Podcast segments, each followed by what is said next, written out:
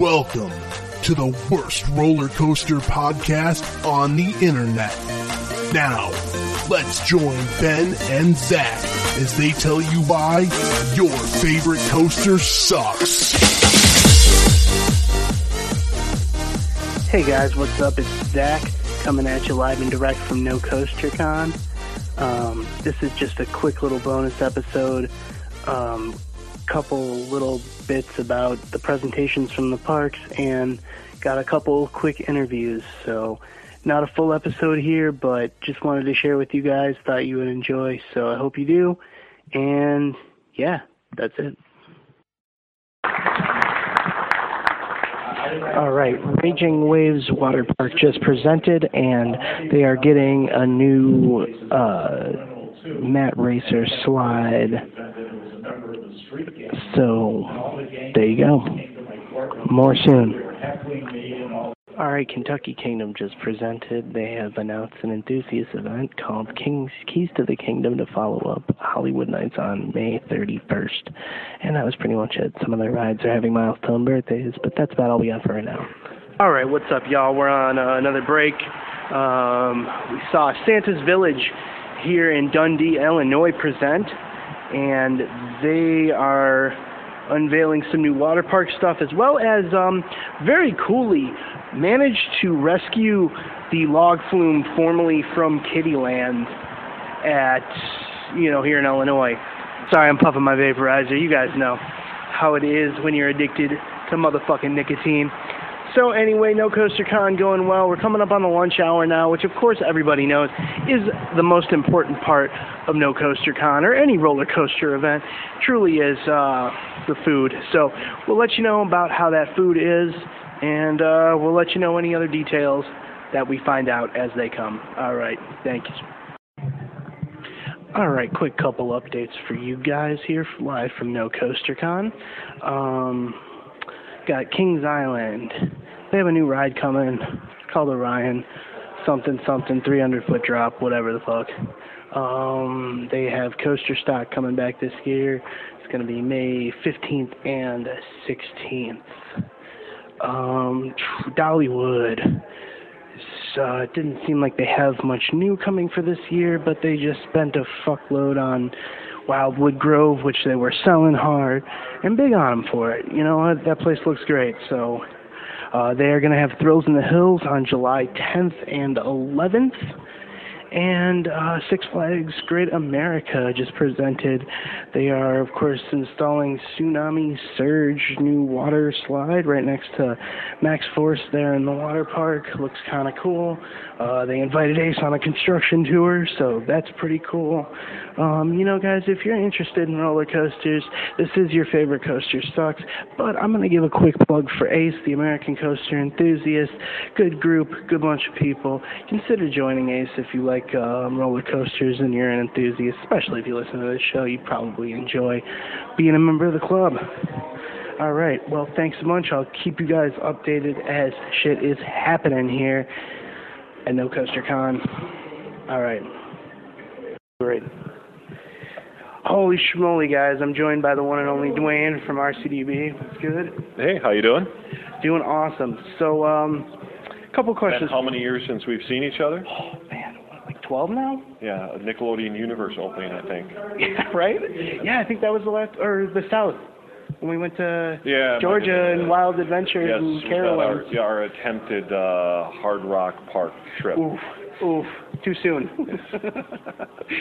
So, of course, you can check out RCDB if you don't already go there, but what kind of coaster person are you if you aren't? So, a couple quick questions for you. What's your favorite coaster? Oh, I don't have one favorite coaster. Well, a couple favorites. Let's see. Obviously, you've got the Phoenix at Knoebels, any Intamin Megalite, which is scattered around the world. How many of those have you been on? All of them. Really? I missed the one in Japan. I'm getting to it. And let's see. That's such an afterthought. Yeah, I'll get over there. Well, to me, the rides, what's always going to be for me what the best ride is something that is re-rideable. So it doesn't have to be the biggest, doesn't have to be the fastest. It's going to be whatever I want to get on, you know, again, right away. So it's going to be something that's not going to hurt me and, you know, so extreme that I get beat up at the end of the ride. So that's my big sell. Totally. Size doesn't matter. And that's yeah, always true with coasters. So what's the worst coaster you've been on? Can you pinpoint one? Let's stick with ones that have been torn down just to save face.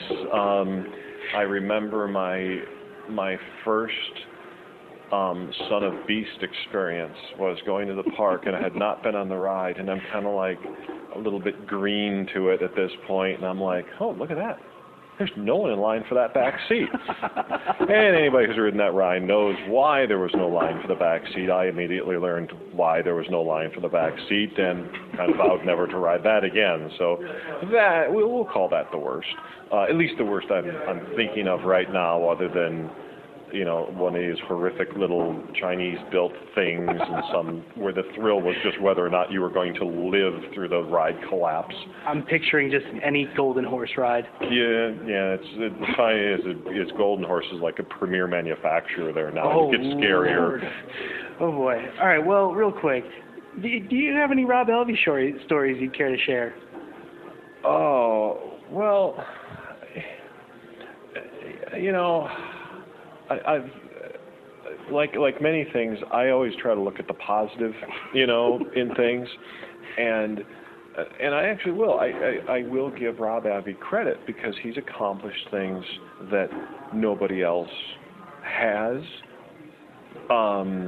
You know, as far as the success with his channels and stuff, it's really hard to argue with that. Obviously he's sometimes gotten to those waves by some untraditional or unapproved means by other people, but you know, so I'm not going to say anything real bad there. I don't think he's been, at least from my experience, I haven't seen him real strong. I used to see him all the time. I don't see him at events and stuff as much today. I was actually surprised to see him. He's working, last I saw him, he was working on a pinball expo in Orlando, which was a really weird thing. Interesting. Because, well, we go to the IAPA convention every year down in Orlando, Florida. It's always in November. And occurring at a very similar time with that was a called Free Play Florida. And it was a pinball expo, which was a, you know, local pinball enthusiast, if we will, brought their own pinball machines to a hotel. Wow. And then you would come and pay like $15, and you got to play all the pinball you could possibly play. And quarters. And that brought, insane. It's free play then at that point, so no quarters. Dumb joke. That's what I'm known for. Oh, sorry. Okay. Anyway, and this was this event, and we had heard about this event, and we were pressuring him, telling him, you need to overlap your event with the IAPA because there's an amazing number of coaster enthusiasts that are pinball enthusiasts. Totally. So it's like, well, that's really cool. And then what do we know? Next year they got it overlapping. So the weekend after IAPA is the pinball thing. So we've been going to this pinball thing for a couple of years, and all of a sudden the name changed. I forget the new name. It's not, maybe it's still Free Play Florida, but it was, I thought because now it brings in not just pins, but it brings in vids as well and stuff. Okay. And they've got a vintage section, they've got a sales section. It's become a relatively big event. It's a 3-day event in school. And then I'm doing this event one day, and I'm like, huh, there's Rob Alvey. Hey, what's up with him?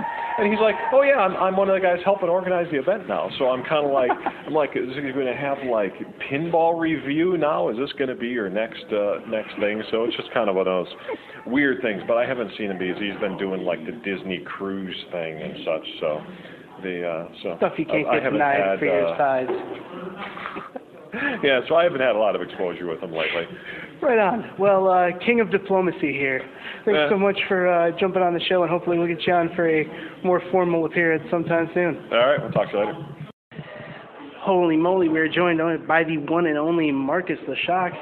Of course, you can catch you on WGN. Anything else you want to plug? I know you got a podcast. Oh, man, yeah, Coast in the Country, my theme park podcast through WGN. Yeah. You can find that everywhere you listen to podcasts. Big fan. Thank you. Yeah, WGN Morning News. We're on every day, 4 to 10 a.m. Of course. It's very early. I don't know how many people listening to you get up at 4 o'clock in the morning. But you know, hey, you know what? It's a job, right? Well, yeah, it's fun. Yeah, it's if your paycheck depends on it, I can probably make it work too. It's fun. I get to do a lot of fun things, so I can't complain. Totally. So I know you've been on quite a few coasters. What's the best one you've been on? Oh man, like, what's your favorite? That's a tough question, right? A couple favorites. Yeah, I mean, I think.